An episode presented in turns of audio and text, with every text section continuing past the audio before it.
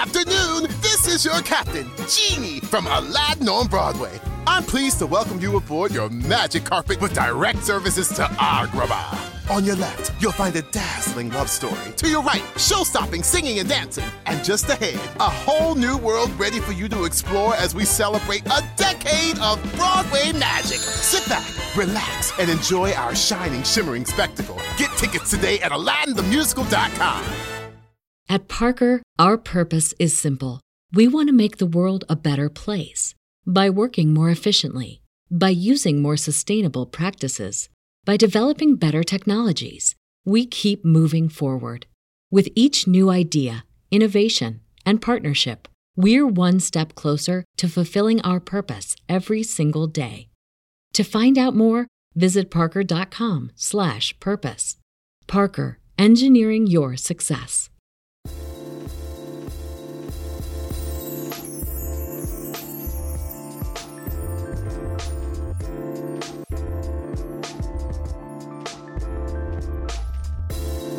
Hello and welcome back to ACRAC.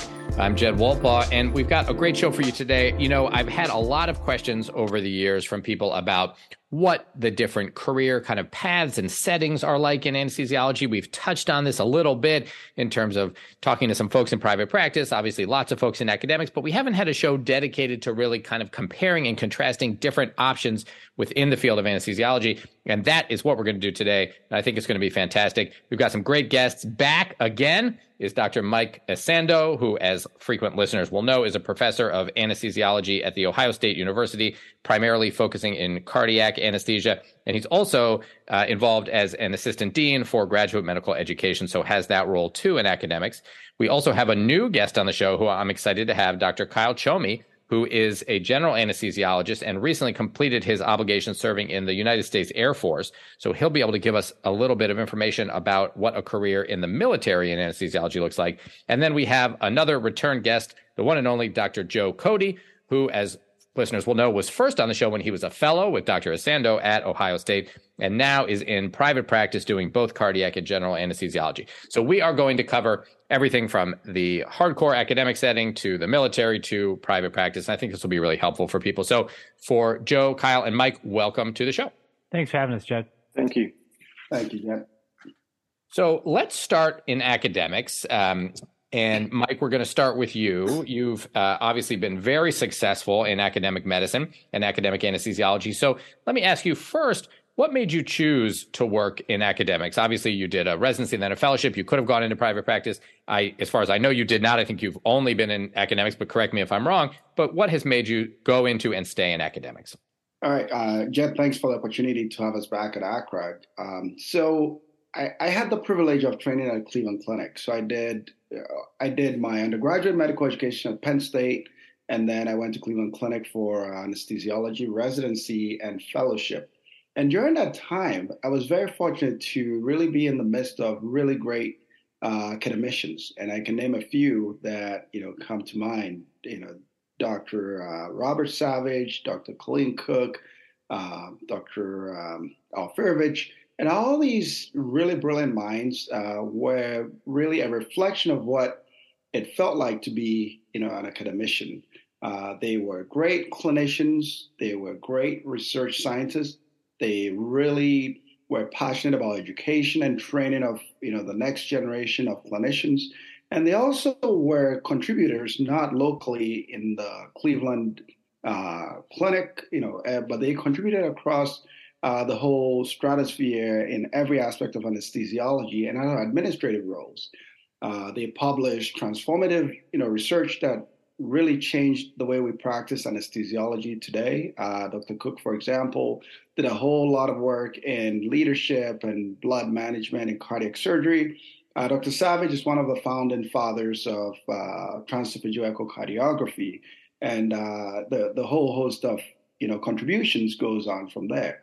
So during my training, I always wanted to be one of those guys. So I did not even consider a private practice job.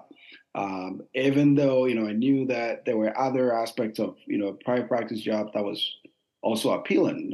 For example, the salary scale is quite different between the academics and the private, you know, enterprise. But I didn't even consider it because I wanted to basically contribute to medicine in all the pillars of medicine, right? I wanted to be a great clinician. I wanted to be a research scientist. I wanted to educate and train the next generation of anesthesiologists. And most importantly, I wanted also to learn from them, because if I look back, I never reflect on my career because I don't really think I've achieved what I want, because everybody has their personal goals.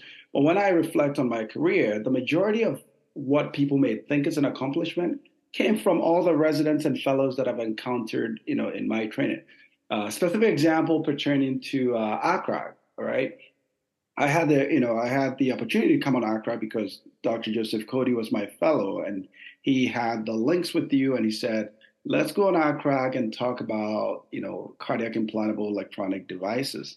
And that's how we started in the podcast, arena, and it's gone, on from there. So to sum it up, I really did not even seek private practice opportunities. I did not even interview at any private practice job. I felt the academic, space was where I truly belonged, and I also felt like although in the private enterprise you can do research, obviously clinical care is done everywhere. You can do research in private practice, you can do speaking engagement, you can educate residents and fellows, nurses, whoever you encounter.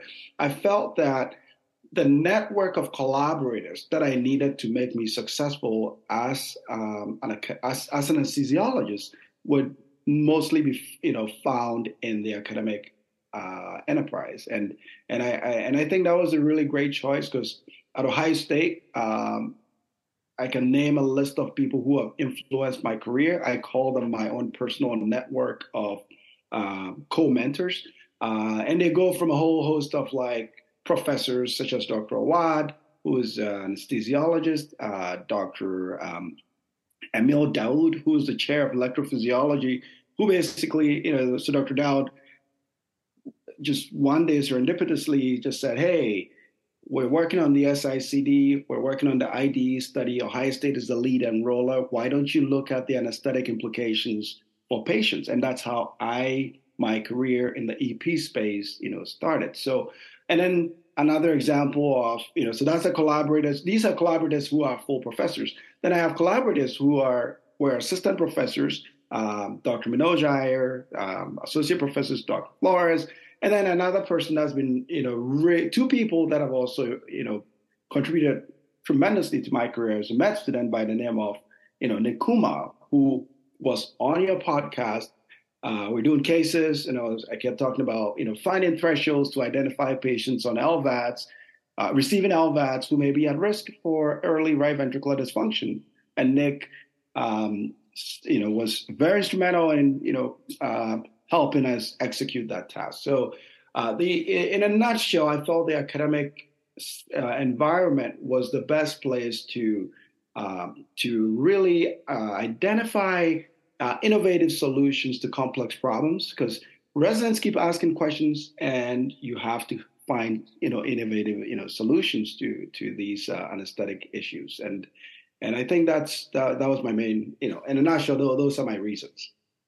Yeah, great. And a lot of that rings true for me as well. I'm in the same boat as you. As you know, Mike, I've never been in private practice and knew kind of even before med school, when I decided to go into medicine, that I would want to be in academics and want to be very involved in teaching and learning in that way.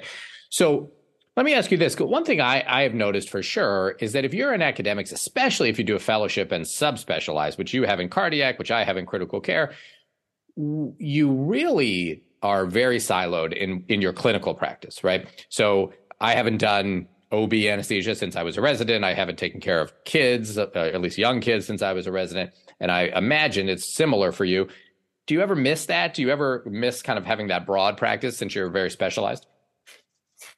Yes, Jed, this is an excellent question. So this is one of the aspects of academic medicine that I do miss a little bit. But over the years, I think it was a great decision not to, quote unquote, do all aspects of anesthesiology.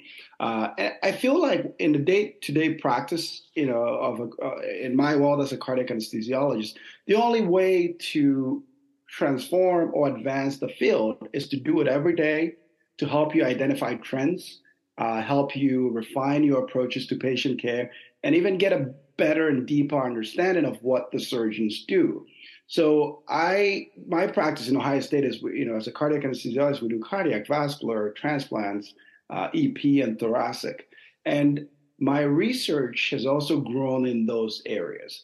So especially in like transplantation, when I was a fellow, I would basically speak with most of my attendants. And we had no idea at the Cleveland Clinic, and this is not, I'm not basically speaking, negatively about the clinic, but this was a global issue.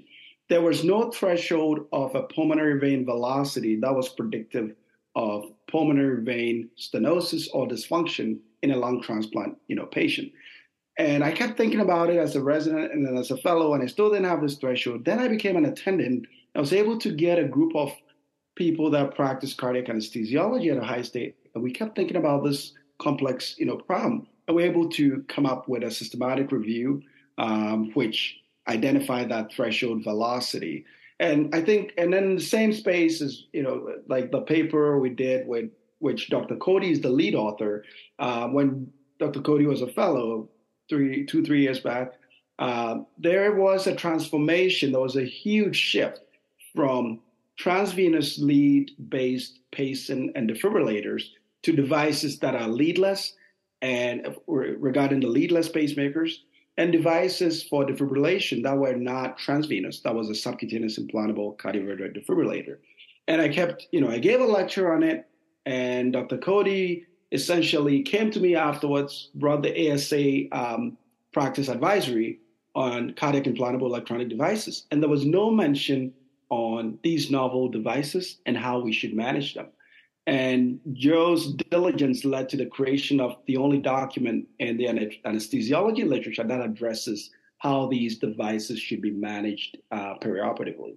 So even though I miss a little bit of not being able to do OB, peds, and all the other stuff that you would do in a private enterprise, I think to be in the academic arena and focusing on just cardiovascular, thoracic, and EP, those have provided me with opportunities that I would not have had if I was a general anesthesiologist. So by publishing, identifying deficits, gaps in, these aspects of our of the subspecialty has also led to publications, has led to speaking engagements, and it provides you with that quote unquote expert, recognition, but also to get promoted, as a matter of fact, it's easier to get promoted when you have a focus on one area, become an expert, and then you can become promoted in your academic institution. So I do miss it, but I'm happy with, where I'm at. Yeah, I think that's well said. I feel the same way, that I certainly miss some of that. And yet I think that if you find a niche for yourself, you gain a lot of satisfaction, as you have described, from really feeling like you gain expertise in that area, that you can take that area further, ask questions in that area that you might not have time or inclination to ask if you were stretched across multiple different types of anesthesia. So pros and cons for sure, but for folks who are interested, I think that makes sense to me as well. Let me ask you this. You've been very successful. Clearly, you're a full professor. You've published extensively. You speak nationally and perhaps internationally. You perhaps most impressively have been one of the most frequent contributors to the ACRAC podcast. So you have had a ton of success academically. You've talked well already about how important mentors have been to you throughout. And I think that is something we hear a lot. Success is really dependent on a very reliable network of mentors. What else would you recommend? What other advice would you give to people who are interested in not only being in academics, but having success in academics that you can translate from your own experience?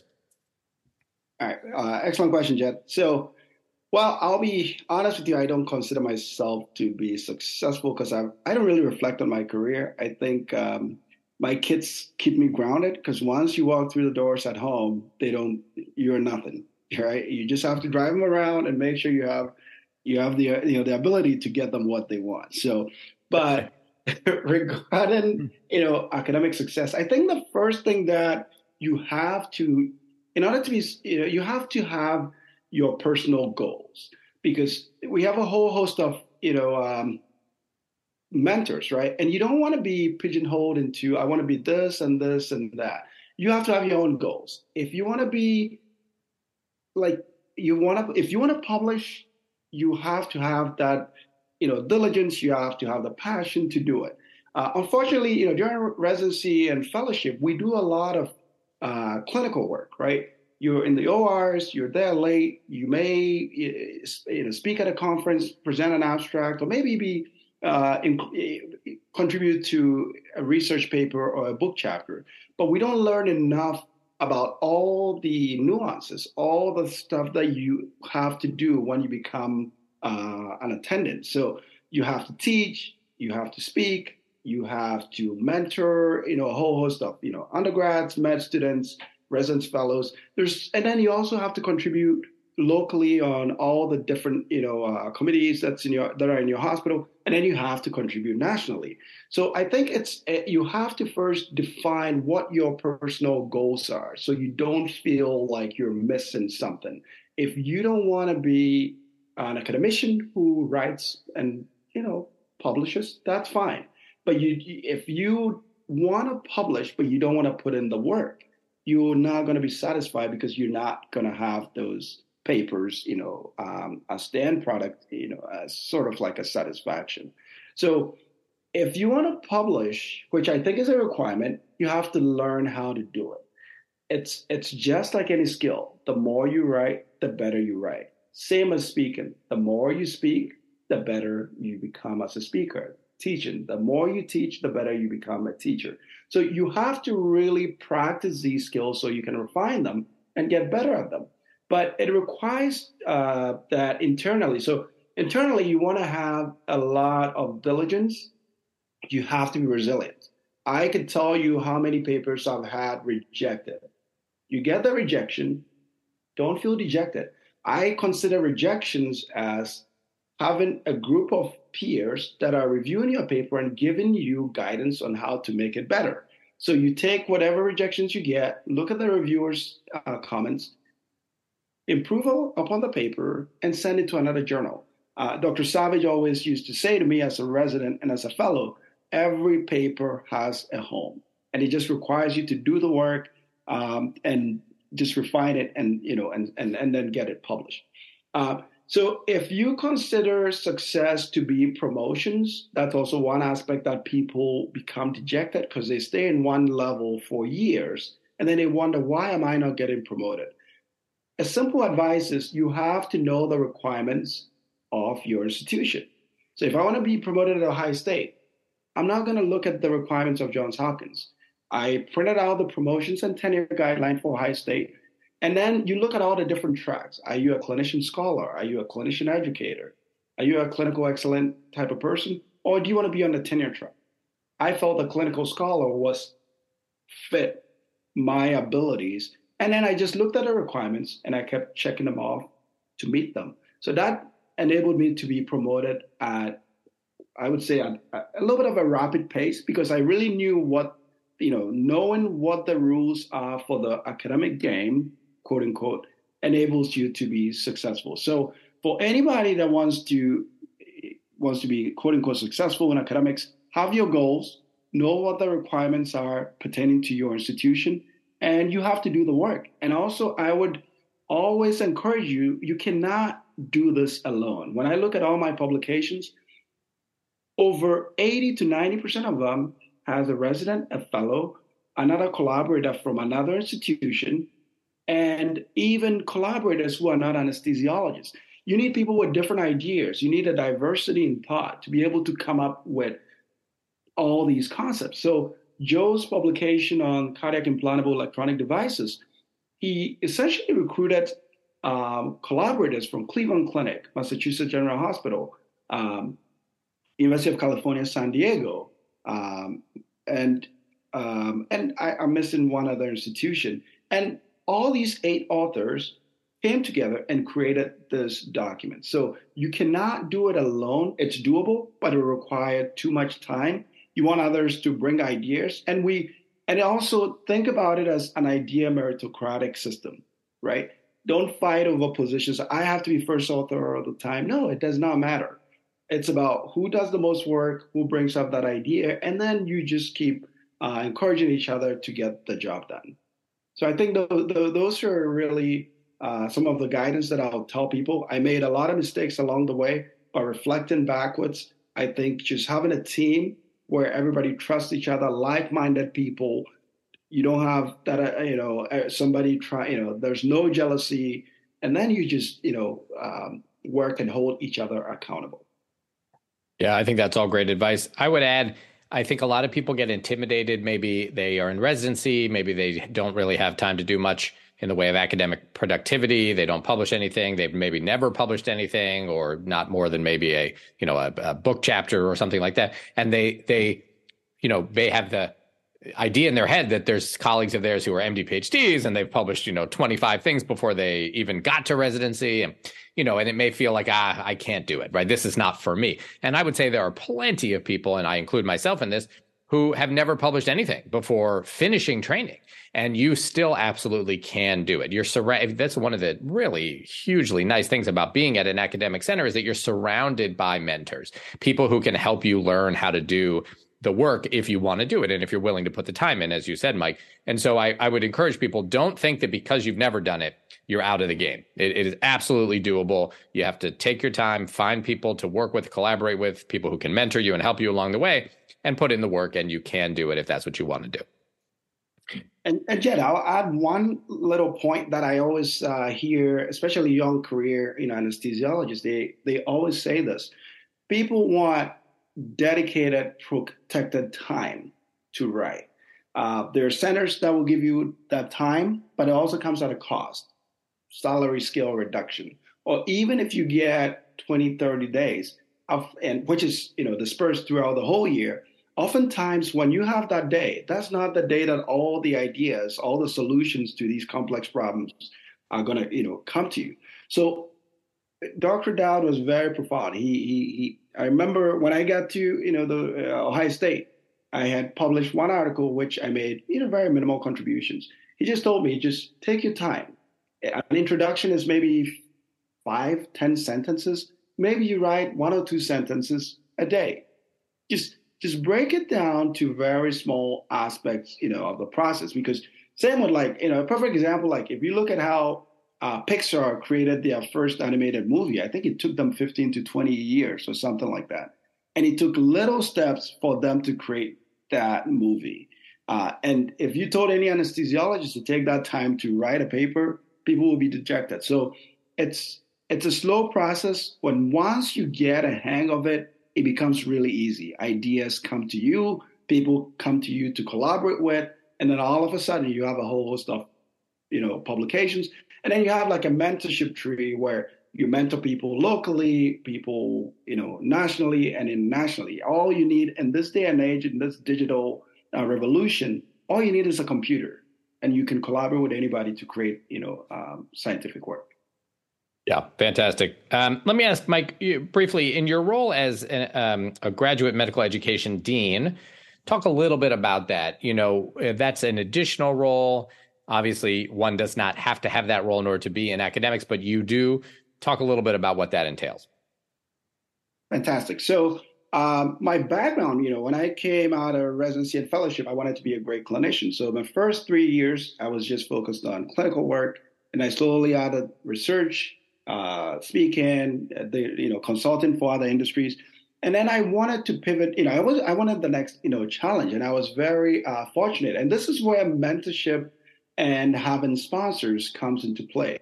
Dr. Ernie Mazzaferri, who is the director of our Ross Hart Medical Center, came to me and said, hey, there's this opportunity. I think, you relate well with our learners. You seem to be interested in research education. I think there's this role of the Assistant Dean of Graduate Medical Education. Maybe you should, apply for it. And he thought I would be a good fit.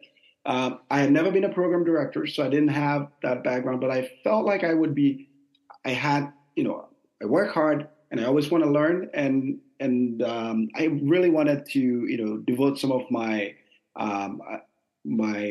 attention abilities to improving graduate medical education at Ohio State. Not that it was in a bad state, but I thought I could also contribute, to it. So I applied, and luckily enough, I did. I was selected to serve in this role, and I've been in this capacity for 2.5 years. I was onboarded during the pandemic, so I was able to learn how to virtually onboard incoming residents and fellows to Ohio State University. And by doing so, I think one of the things that was not really a deficit, but something that we could do better was we weren't publishing high-volume scholars, work from the GME space. So we were able to, based on my experience, we were able to publish our virtual approaches to orientation, and still the only manuscript available teaching how you can do it by virtually onboarding residents and fellows to your center in the COVID space that required social distancing. And then I also am very close to the residents and fellows because I work close with them in the OR. I also learned some of the things that would have fostered their ability to be efficient in their work. And I bring it to the dean. My immediate boss, the associate dean, Dr. Scott Holliday, said, I think, given the residents and fellows laptops so they can work remotely and social distance would also make them very efficient, so they don't need all the, to be in close proximity where we have desktops. So we're able to do that. So innovative solutions to things that maybe the standard program director may not be thinking of. I was able to bring that from my experience working with, the industry, working in the clinical space, and also contributing with other collaborators in other institutions. And I think that has made me, learn. And I think I'm up to speed now in the GME space. And I also learned a lot about the accreditation system, and we created well-being initiatives. We're able to build a workout facility in the hospital so our residents and fellows can use it during their downtime. So I think bringing that diversity and experience and thought, and also there was demographic, diversity as the only African-American in the GME office, African-American male, I was able to share some ideas that help with our residents and fellows. So it's been a good experience. And I will say this, a lot of people want to basically plan their careers. It's really hard to plan your career because you may not get everything that you want. But I think if you prepare and stay ready, opportunities will come your way if you do all the things that are required in the academic space. Yeah, I totally agree with that. One thing I think we would be helpful for people would be to just kind of hear a day in the life. And of course, that can be a lot of different things, but an average day in the life. So let me sketch out what I kind of think of as an average day in the life of an academic anesthesiologist. And Mike, you can add or subtract, but, I think, again, there's going to be days for you when you have something involving your dean role. For me, there are obviously days I spend on being program director, but just when you think of that aside, just being an academic anesthesiologist, I think for most people at an academic center, you are going to, on any given day, either work with residents or CRNAs or one of each. People should probably know that if you work with residents, you cannot have more than 2 rooms that you supervise at a time. So you can have 2 rooms, each with a resident. You can have one room with a CRNA and one with a resident, but you cannot have more than 2 rooms if either of them has a resident in it. If you are only supervising CRNAs, you can supervise more rooms. But let's talk about the resident situation. You'd have 1 or 2 rooms with residents. You would talk to those residents, I think at most places the night before, via either phone or in person or maybe text or email, depending on the practice at your center, to talk about the cases for the next day and plan your anesthetic.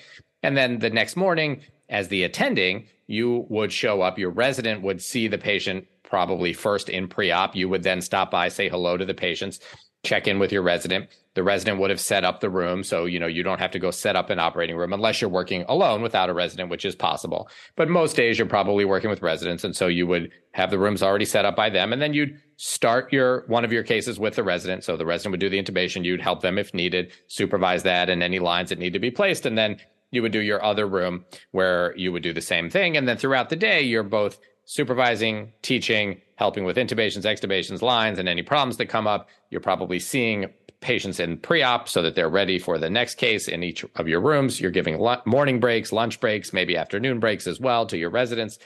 Maybe if you're lucky, you're grabbing some food for yourself at some point in there. And then you're either finishing your cases for the day or being relieved at some point by another attending. And then the cycle starts again. Now, it can be a little different. As I said, some days you're going to be doing, depending on your role, you may be doing research. Some days Mike may be involved with GME things. Plenty of days I'm obviously doing residency dedicated work.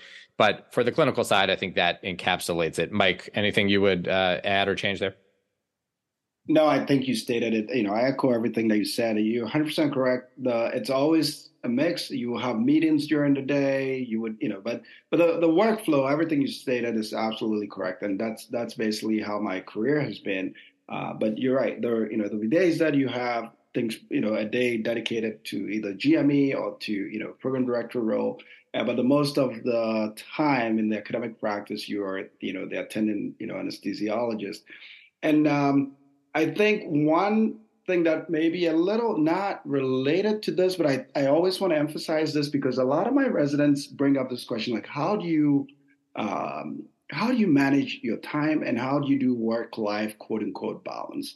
And I just want to share with everyone that I think it's work-life integration, because you cannot put your career on hold till your kids are older, and because at that point, people may not even consider you to be a hardworking person, or, you know, because there's always a lot of talent that is coming. So I think work-life integration is the best. You know, oftentimes some of my research has been done during my kids' basketball game when they have like a break, and I have my phone, I can even write my thoughts. So with this era of the digital revolution, you can do anything wherever and whenever. And I don't think you should put one thing on hold for the other. And, you know, Joe can attest to it. Sometimes I'll call him from the gym and we'll talk about ideas for research, and then we come up with topics. So I know that was a little bit outside the scope of that a day in the life, but I just want to, you know, emphasize to the listeners that it's everything we're talking about is doable. You just have to manage your time, and you need a great social support. You know, my wife and kids are always supportive of everything I do, and I still dedicate time to be a father and a husband. Yep, totally agree. So the only thing I would add to this discussion of academic careers is the one thing that I do that Mike does not is being a program director. And I would say that that's something I enjoy immensely. It's probably the best part of my job. And being involved in resident education in that way, I mean, one of the nice things about being in academics is that you're going to be involved in resident education. You're going to teach residents. But having that opportunity, if you really are passionate about it, to get involved in program leadership, whether that's as a fellowship, in the fellowship role of a kind of fellowship program director, or the residency side, or even on the medical student side. But being able to be involved in medical education is, I think, a wonderful thing about academics, and something that's been a real central part of my career. So I love that. And then obviously you can have a balance, and it's not that this isn't possible in private practice, but certainly I think in academics, it's pretty common to do a subspecialty, in my case, critical care. And then I spend about half my clinical time in the ICU and the other half in the OR. Having that balance is very nice. I don't think, although, you know, Kyle and Joe can certainly correct me if they have a different view of this, that it's as common in private practice to have, at least for critical care, to do kind of a half and half critical care and OR type job. Certainly, Joe will talk to us about how he is able to do, I think, some cardiac anesthesia and general anesthesia. That's maybe more common. But being able to have a subspecialty like critical care and balance it with some OR, I think, is a nice piece of my job as well. Okay, so we've covered academics, I think, pretty well. Let's turn to something I know a lot less about, the military careers. And Kyle, we're going to talk to you. Tell us a little bit about how you learned about a medical career in the Air Force and how you got involved, and what the pathways are for people to do medicine, or in this case, anesthesiology, in the military. All right. Well, thanks again, Jed, for having me on. I with regards to finding out about Air Force and their benefits for a medical career, ultimately, I would say it came up during the application process. I'm sure everyone that applies for medical school is going to see advertisements from all of the branches on, you know, benefits of paying for medical school, as well as assisting you throughout medical school with other, you know, payments and covering all your expenses. So that's probably when I first heard about it. I would say that the process really starts after your MCAT scores are finally in. That's when most branches will start to take your phone calls and start the application process. And at that point is when if you have, at least specifically for the Air Force, they always fill 100% of their scholarship slots and have to deny some, and not so much for the other branches. But if you have a MCAT score above a certain amount and you got acceptance letters to at least one medical school, you are already accepted with the scholarship, even before deciding on which medical school. It doesn't matter to the military or the Air Force in general, as long as you have one and you commit to going, essentially. So from there, ultimately, I could talk about kind of at least the pathway to becoming an anesthesiologist. From that point, you'll end up doing about 5 weeks of basic training, commissioned officer training ahead of time in Montgomery, Alabama. I think it may be a little different now, but that's all before you even go to medical school. So it's kind of a wake-up call on military life. You just finished the MCAT, all this, studying your chemistry, biology, and all of a sudden now you're wearing your camo and kind of marching around. It's kind of a sight to see with all these young docs and without having any idea what they're doing. But it's kind of gets you integrated into the system and kind of what to kind of maybe look forward to in the future. But after that point, you have almost no exposure to the military for 4 years in med school. Your job is to study, do well, and get into a residency program. At that point, they're going to pay for all of your medical school, all of your books, supplies, required equipment, and then they also pay you a stipend for. It's probably a little higher now, but maybe around $30,000 a year to live off of. And at that point, probably around the end of your third year is when you start to really consider, what actual specialty you want to get into, because the military match is a little different and they match earlier in the process than any other civilian sites. And what that does is the Air Force, essentially the easiest way to explain it is that they decide in the future, in 4 years, I need 20 some anesthesiologists in the service this year. Well, the Air Force can only train maybe 8 to 10 at San Antonio, so they need 10 additional ones. So then what they do is civilian deferred, and of those civilian deferred spots, a couple maybe civilian sponsored where you're paid as an active duty member.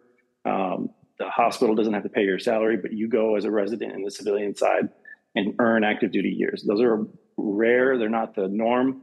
A lot of times, like myself, you prefer to train civilian side, so you rank civilian deferred instead of a military spot as your number one choice in that military match in December. And if you get accepted, then you continue on the civilian match process. And at that point, once you get into a civilian program, you continue as working as a civilian resident without any military service until the end of it. That process is very similar with the fellowship part as well. At the end, the residency, the fellowship, you gain a 2-year commitment for every year. You are on a fellowship, so that's a big deciding factor towards the end of residency, if you want to do that or not, because it, again, adds to this military commitment that has, benefits as well as other issues associated with that. So it's something to consider, but that's kind of the quick process on it. Stay with us. We'll be right back with more about military anesthesia. At Parker, our purpose is simple. We want to make the world a better place by working more efficiently, by using more sustainable practices, by developing better technologies. We keep moving forward. With each new idea, innovation, and partnership, we're one step closer to fulfilling our purpose every single day. To find out more, visit parker.com/purpose. Parker, engineering your success. Say goodbye to your credit card rewards. Greedy corporate mega stores, led by Walmart and Target, are pushing for a law in Congress to take away your hard-earned cash back and travel points to line their pockets. The Durbin-Marshall credit card bill would enact harmful credit card routing mandates that would end credit card rewards as we know it. If you love your credit card rewards, tell your lawmakers, hands off my rewards. Tell them to oppose the Durbin-Marshall credit card bill. Everybody in your crew identifies as either Big Mac Burger, McNuggets, or McCrispy Sandwich. But you're the Filet-O-Fish Sandwich all day. That crispy fish, that savory tartar sauce, that melty cheese, that pillowy bun. Yeah, you get it. Every time. And if you love the Filet-O-Fish, right now you can catch two of the classics you love for just $6. Limited time only. Price and participation may vary. Cannot be combined with any other offer. Single item at regular price. Ba-da-ba-ba-ba. All right, and we're back with Kyle. Great. Thanks, Kyle. So let me ask you a couple questions. So one, that initial kind of 5-week training camp, you're obviously still in college, right, when that happens, because you haven't been to med school yet. So that you just sort of take, is it in the summer? Or do you take some time off? When do you do it as a college student? Most commonly it is done the summer before you actually start med school. So I think usually it's around July, August is you start med school. So it's 5-6 weeks beforehand. Some people can actually take it after their first year, going into their second year. I wouldn't recommend that because you've got so many other things going on with med school. So that's okay. So that happens maybe the summer after you graduate college. And then the military is paying for all 4 years of medical school plus giving you a stipend. And for that, you owe them forget about the fellowship for a second, just from them paying for medical school, what do you owe them? So you essentially owe them a year for a year. So it's 4 years. There are variables, like some people will join late for a scholarship and you might only owe 3, but it's mainly a year for a year. Okay. And then so you either do your residency in the military, in which case you're at a military residency program, or like you said, you get a civilian deferment and you do it in a regular, what I would consider the kind of programs I looked at are just a regular anesthesia residency program, non-military, or I guess civilian would be the word. Does that matter in terms of your time? Do you still owe time do you pay back any of the time if you're in the military residency as opposed to a civilian residency, or no, you don't pay any time back during residency? No, the benefit, I guess, would be if you're due a military residency is that you earn pay and rank during that time, but it doesn't eliminate the 4 years required afterwards.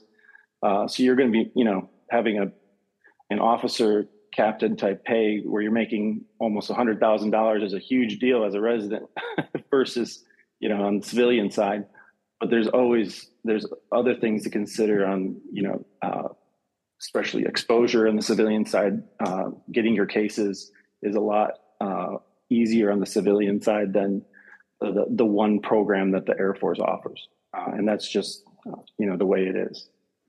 Okay. So after you finish residency, you still owe 4 years, but if you choose to do a fellowship, you're going to owe 2 additional years for each year of fellowship. Is that right? That's what it was when I was applying through. And if you do a civilian residency, are you guaranteed to be able to do a fellowship, or you have to get permission from the military to do a fellowship? You have to also apply and ask, essentially, to get permission, because they're expecting and they've budgeted you to come out at that future date. Okay. So that's a potential downside, is that you're kind of not totally your own, you're in control of your own career, right? You Exactly. may or may not be allowed to do a fellowship, even if you want to do one, and even if you're willing to pay back the additional years. Okay. So then you finish training with or without a fellowship. Let's say you don't do a fellowship. You finish your residency. You now owe 4 years in the military. And obviously that's going to be whatever branch of the military you're in your case, the Air Force. You work then as an anesthesiologist in the Air Force for those 4 years? Correct. Yeah. So you'll do, there's about 6 actual military treatment facilities that have surgical services. So there's not a lot of places that you can go, but ultimately you rank them towards the end of your residency on where you'd prefer to go, but it's really the needs of the Air Force on a lot of things and where you'll end up being. I was stationed at Keesler Air Force Base on the Gulf Coast here and San Antonio, Vegas, there's various ones. But the largest one's going to be the one in San Antonio. The one I'm at had 6 ORs, maybe two or three endo suites. So they're pretty small, community-based, essentially hospitals that you're going to be working at in the military or the Air Force side. Okay. And now, of those 4 years, how much of that time is spent working in the U.S., kind of at a military base, versus deployed internationally with the military? So for the most part, it's going to be completely, maybe deployed in a 4-year time period, maybe twice, which is a 6-month deployment for the most part. Otherwise, you're going to be stationed at that base, and you likely won't be moving to a new base in that 4-year period, because it's just they don't usually move the doctors around as much as they would the other military members for just continuity purposes. But the deployments are usually 6 months long, so you should at least expect one or two out of that. And you can obviously be sent anywhere the military needs you. What is the work like? What is the set? I mean, I guess it probably depends on where you go, but maybe could you give us an example or maybe an interesting clinical experience from one of your own deployments, if you're willing to share? Yeah. So, I mean, with the first on the military side, in the Air Force, Army, it is going to be a little different. The exposure to the CRNA staff as well. They're completely independent. There is no supervising. There is no, your boss may even be a colonel CRNA that you kind of answer to. So those are the kind of dynamics that you kind of have to work through, especially coming out as a new grad that you're really trying to get your feet under you, as well as study for your oral boards, all those things. But ultimately, those dynamics, everyone's going to be doing their own cases, at the military treatment facilities. But once you get ready for a deployment, there's really two ways an anesthesiologist can deploy in the Air Force. Might be different in the Army, but they have a critical care and air transport team, which is essentially you act as a critical care doc, transporting patients from forward deployed locations in C-130 or planes coming back even from Germany to the U.S. And keeping taking care of them en route. Those deployments can be anywhere from 3 to 6 months. The other more commonly deployed situation, which is what I was on, is what they call a ground surgical team, which is a surgical team made of 6 members, anesthesiologist, a surgeon, OR nurse or ER nurse, surgical tech, and then ER doc, and then kind of a senior admin type of a member. So it's a 6-person team that has to be able to forward deploy with minimal equipment, but still should be able to take care of at least 3 critical patients needing surgical intervention. So that training takes several months to do before you actually get spun up to go on a deployment. I did that.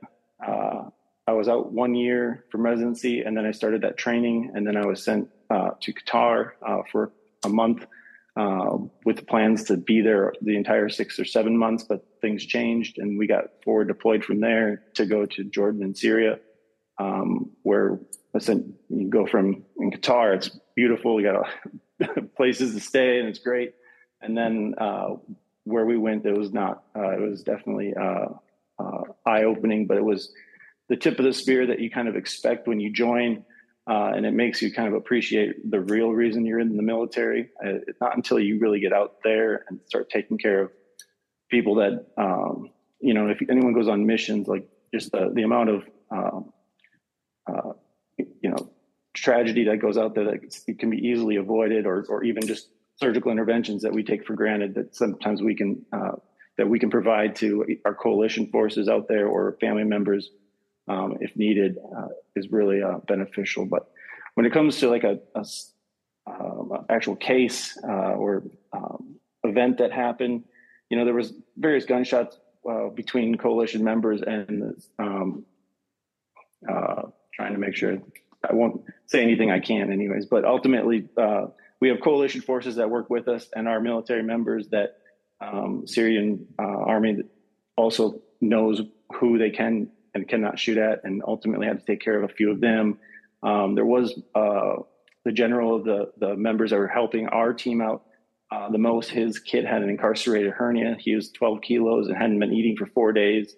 Glucose was down into the 30s. He was essentially shocked, needed this taken care of. So we're doing surgery in a room, dirt floors, flies, and we're trying to take care of this kid, and all my equipment is meant for an adult military member. Our vents that we fly up into Syria with are the size of a shoebox. Essentially, my meds had to be all adjusted. Everything's TIVA. There is no gas. You kind of do what you have to do to save this kid because we want his dad to maintain, relations with our forward deployed members that are really out there fighting. So there's a lot of that going on that people don't see or hear about, but there wasn't any. We're not really ramped up right now over there, so there's not a lot of active trauma that came in for our team while we were there, but just some of the things that we did. I mean, thank you for your service. I can't imagine how challenging and difficult that must be to do that kind of medicine, and for a lot of reasons. So I'm really grateful to you and your colleagues for doing it. Did you do 4 years, or how long did you serve in the Air Force? I believe you had just finished your time. Is that right? Yeah, 4 years. Okay. And so you now, tell me if I'm right here. I think when you finish, you obviously could stay in full time. You've done your required commitment. Some people choose to stay. You can leave, I think. And again, I might be wrong here, so you'll tell me, but I think you can leave completely, or you can leave but still kind of stay in the reserves, right? Is that right? Yeah. So there's several members will try to, especially if they did the civilian or did their residency in the military, those years kind of will count towards some reserve time. So you've already committed a lot of time in what they call points. So if you can do your reserves, the benefit of that also, I've got a doc who's in my group here now that I'm private practice, but he is doing reserves, and he's able, because we all have to pay for our own insurance. So he's able to buy, TRICARE for his entire family of 6 or 7 kids. He's able to actually cover them with very, a really small bill relative to me having to get private insurance. Now, so did you opt not to do the reserves? Is that right? Yeah, I just got out. And then, that's always an opportunity here going forward, but just wanted to get out completely first and then make that decision. Great. All right. Well, congrats on finishing your time. And again, thanks for all your service. Now, we could obviously talk to you about private practice now that you've started that, but let's turn to Joe and hear his thoughts. So, Joe, you obviously, we know, did a fellowship in an academic center at The Ohio State University with Dr. Essandoh here. And then you, I think, went straight into private practice in a community setting. So tell us a little bit about why you chose that instead of staying in academics. Sure. So I was... interested in academics and private practice, and I couldn't really decide. But the one thing that I noticed doing my cardiac anesthesia fellowship was, hey, I kind of miss OB. And some people may be tuned into this podcast and think I'm crazy for saying that, or some people may do just OB. But I miss OB, and I miss peds, and I miss doing my blocks, and so I really wanted to.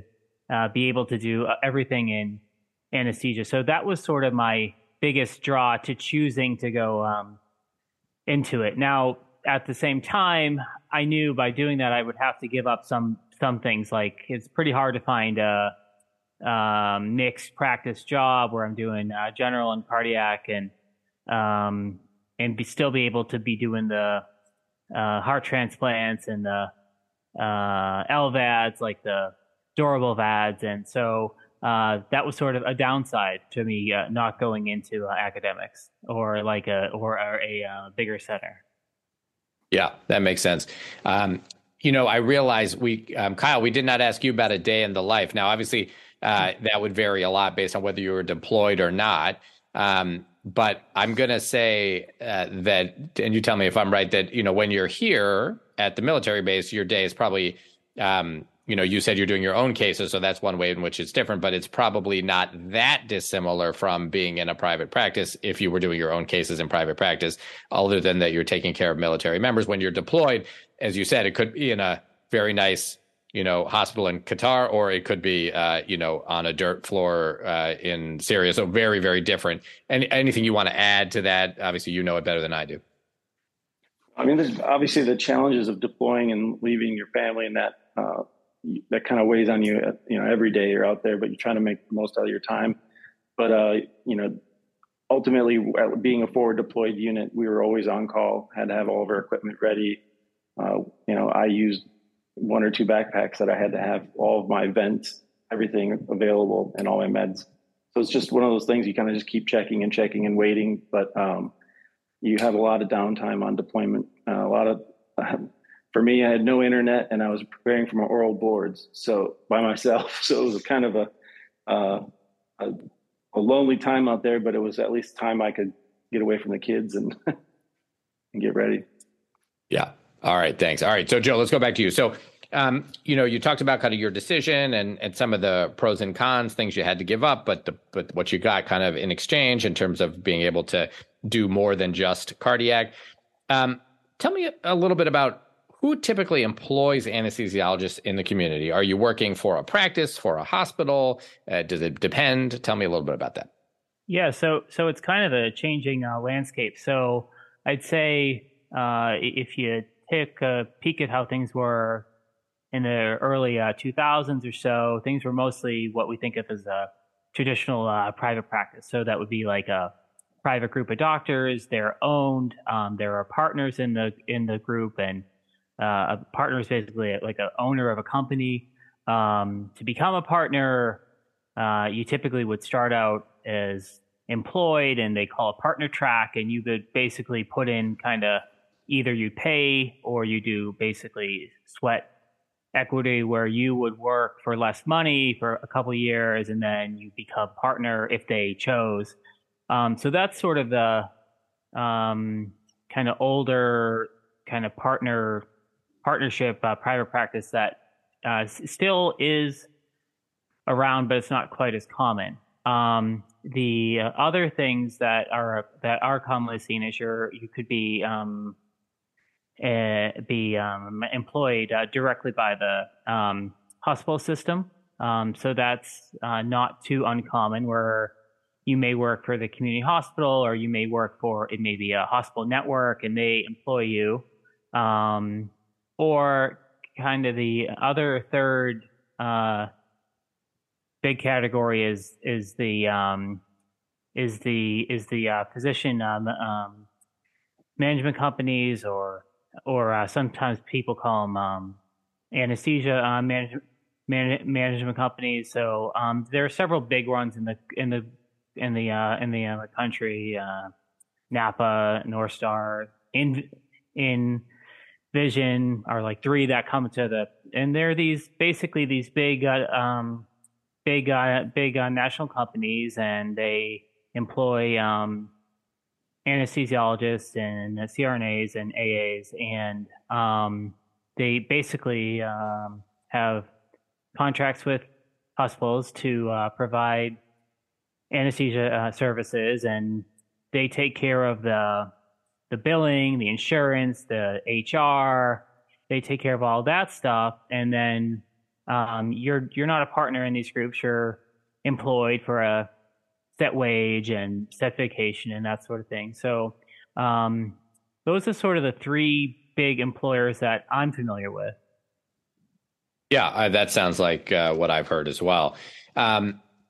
So you're in the community setting. You kind of talked about some of the pros and cons of that, but if you had to say, what's your favorite part of working in the community setting? What keeps you there as opposed to going back to private practice? I think it's great that to academics. I said private practice. I meant going to academics. No. What keeps you in private practice? Sure. The breadth of the cases and the variety of the cases is probably what I love. Like, I love doing cardiac anesthesia. That is my favorite by far, but sometimes it gets monotonous, and you want to do something different. So there might be, a day when our PEDS fellowship trained people are on vacation or post call. So I might have to do some PEDS, and I think that's great. And now by PEDS, I'm not fellowship trained in PEDS, but they're healthy PEDS, and they're typically coming in for MRI or ear tubes or something that even a guy who's fellowship trained in cardiac for adults can figure out. Or I get to go to OB or ECT or so. Like, I just love that I get to do everything. So that's probably my, that would be something where if I did what you do or what Mike does, I mean, you guys might change the world and I can't do that, but I get to do a little bit of everything else. So, yeah. Sure. And what do you miss the most about academics? I mean, you spent obviously your residency and then fellowship, so you've got some experience. What do you miss the most about it? I feel sometimes like I get concerned that I'm not challenged by my peers and colleagues to stay up to date with journals and the latest and greatest and that kind of thing. I mean, my community group, we do try to do journal clubs and that sort of thing, but it's not the same as being with people that are educating and that kind of stuff. So, so I miss that, like the camaraderie of academics and always talking about this article in anesthesiology that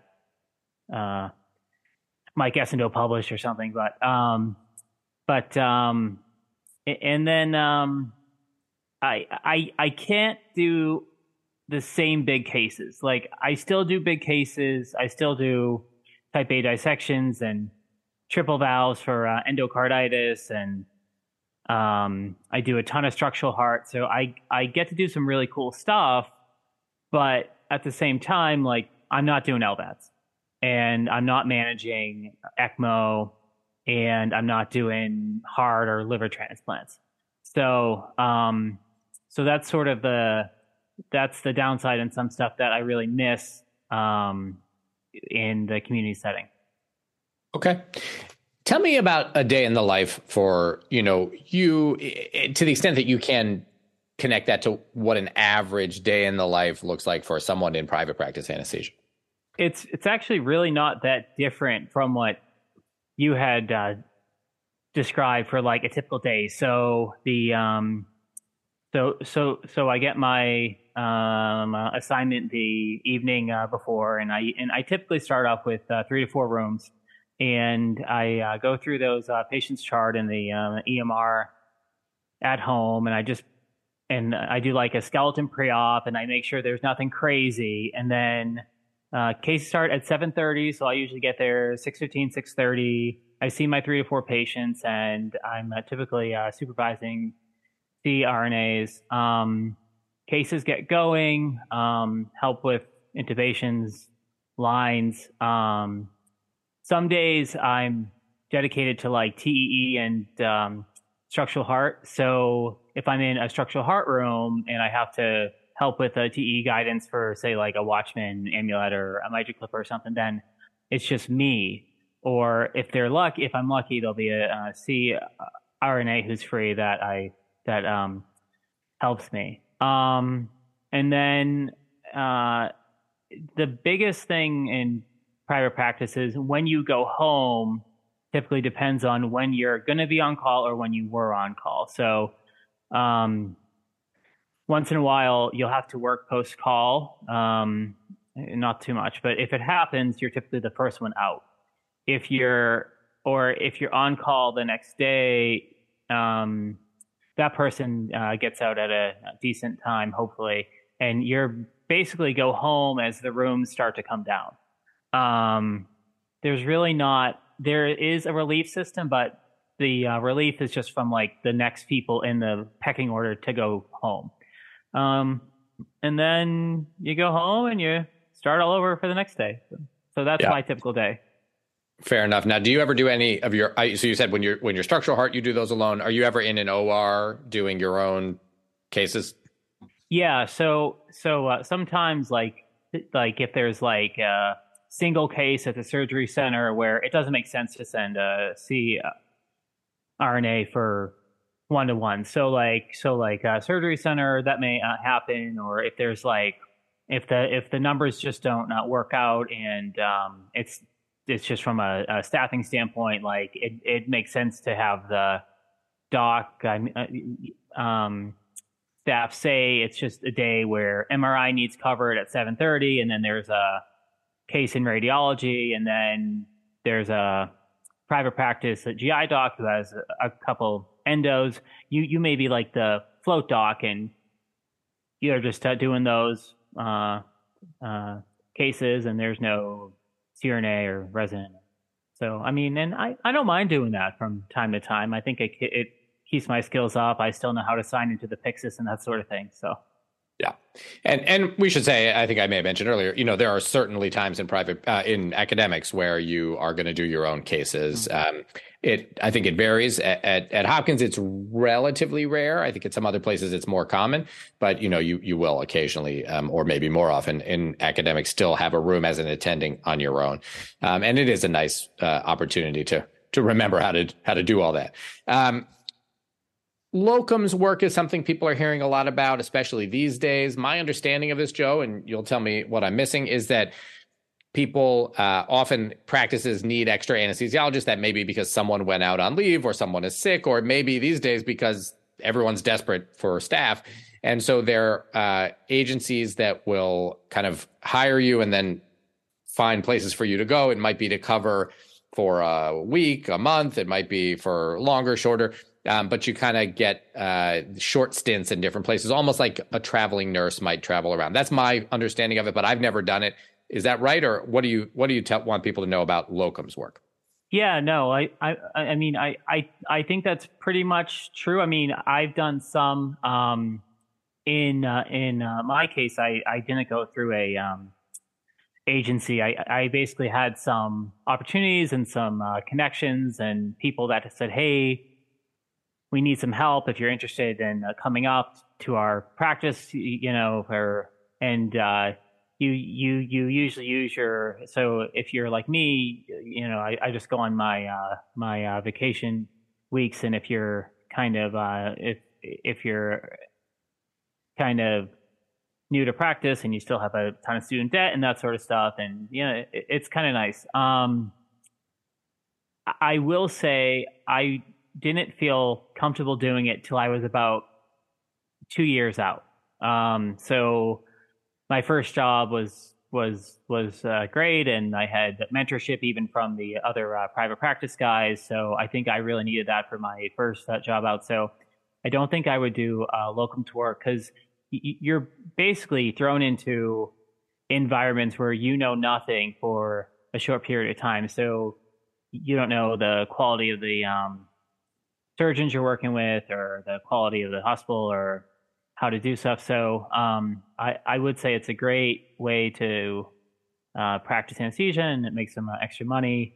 But I don't know if I would do it as a new grad. That's not to say you can't. That's just sort of how I felt. Now, Jed, you had talked about perk of being in academics and practicing general and critical care. I work with a gentleman who does strictly locums work, and he is boarded in anesthesia and critical care medicine. So he'll do 1 week of anesthesia, and then he'll go somewhere else and he'll do critical care for a few weeks and manage patients on ECMO in the ICU at big centers and that sort of stuff. And then he'll get sick of that, and then he'll have a contract someplace else, and he'll come back to anesthesia. So I will say that in most private groups, that's really hard to do, just because it's hard to find ways to compensate people for scheduling people, for calls, for figuring all that stuff out for ICU and anesthesia. But he's a guy in his mid-career, and he's made it at work as locums, and he's an excellent clinician. And so that's just another thing that I never thought about till I met him. So yeah, that's really interesting. Thanks, Joe. All right. This has been great. I think we've really given some good overviews of the three career paths we've discussed today, and people can obviously look more into the different options if they're interested. Let's turn to the part of our show where we make random recommendations. I want to hear what you guys are checking out these days that you'd recommend the audience also check out. Joe, why don't we start with you? What do you got to recommend? So I just got a book as a gift from one of my colleagues. It's called The Baby Owner's Manual. It's by a pediatrician called Louis Bergenick. I hope I said his name right. And so I have my first child coming in April, and it's basically this book that is like babies for dummies, and it seems really helpful. So if anyone's expecting, I would suggest you check out this pediatrician's book called The Baby Owner's Manual. That is awesome. And congratulations, Joe, on your upcoming first child. I will say, if I wasn't married to a pediatrician, I probably would have needed that book, but I had a built-in manual in our house, which made a huge difference. Kyle, how about you? What do you recommend? This book's kind of a longer read, but Fingerprints of the Gods, I think it's by Graham, I think Hancock. He's ultimately speaks on kind of the natural wonders of our world, and ultimately trying to figure out maybe there's alternative reasons why things are or created or not following necessarily the same archaeology or geology thoughts, and giving alternative views on some of these things that we see. Great, very interesting. All right, thank you. And Mike, what do you got for us? Yeah, my recommendation is there's this show on Showtime. It's Billions. It's a TV series on Showtime. It's a great show. It's based on a hedge fund manager, and some of his activities are not great at best. He's successful, but not what you want to, not the kind of success you want to be associated with. But it's a phenomenal show. It's been around for maybe 6 seasons, and they have a new season this year. And I just got into it. So if anybody has some free time, I think Billions is a great show. Awesome. Yeah, we watched, the first several seasons of that, and then we stopped, but it was a lot of fun. Well, I'm going to recommend, I just saw, actually, with my oldest daughter last weekend, the new Avatar movie, The Way of Water. And we saw it on the big IMAX 3D screen, which, there aren't a lot of movies, I think, people can disagree, that I think are really worth it to see on that kind of screen, but this is one of them. And if you saw the first Avatar, you'll know that James Cameron just does an amazing job with really creating just incredible scenery and animation and, effects. And to see it on the big screen was pretty awesome. I think the storyline itself was slightly less compelling than the first one, but it was still very interesting. It's long. It's about 3 hours and 15 minutes. So you have to be ready for a long haul, but it was a lot of fun to see. And I actually, to kind of pair along with that, there's a really interesting interview on the podcast Smartless of James Cameron, where he talks about both this movie and the fact that there are, I believe they filmed 3 of them at the same time, this one, and then the 2 that will come, one every year for the next 2 years until it is finished. So that'll be really fun to see too. All right, gentlemen, this has been great. Thank you so much for coming on the show. Thanks, Chad. Thank you. Thanks, Chad. All right. Hopefully you got as much out of that as I did. That was really fantastic. Let us know what you thought. Go to the website, acrac.com, where you can leave a comment. Others can learn from what you have to say. If you are a fan of the show, you can follow us. We're on Twitter. We are on Facebook. We are on Reddit. And we are on Instagram. I'm at Jed Wolpaw on Twitter, and we're at ACRAC Podcast, and you can find us on all those other platforms as well. If you are a fan of the show, please consider going to Apple Podcasts or wherever you get your podcasts and leaving a comment and a rating. It really helps others find the show. If you'd like to support the making of the show, please consider going to patreon.com/ACRAC. That's patreon.com/ACCRAC, where you can become a patron of the show. Even if it's just $1 or $2 that you pledge, it makes a big difference, and we really appreciate it. You can also make donations anytime by going to paypal.me/ACRAC or looking up Jed Wolpaw on Venmo. Thank you so much to those who have already made donations and become patrons. We really appreciate it. Thanks, as always, to our fantastic ACRAC crew. Dr. Brian Park is our tech lead. Sonia Amanat and Chris Reese are our social media managers. Dr. April Liu and Edison Jang are our production assistants. Thank you so much for all that you do. Our original ACRAC music is by Dr. Dennis Kuo. You can check out his website at studymusicproject.com. All right, that is it for today. For the ACRAC podcast, I'm Jed Wolpaw. Thanks for listening. Remember, what you're doing out there every day is really important and valued.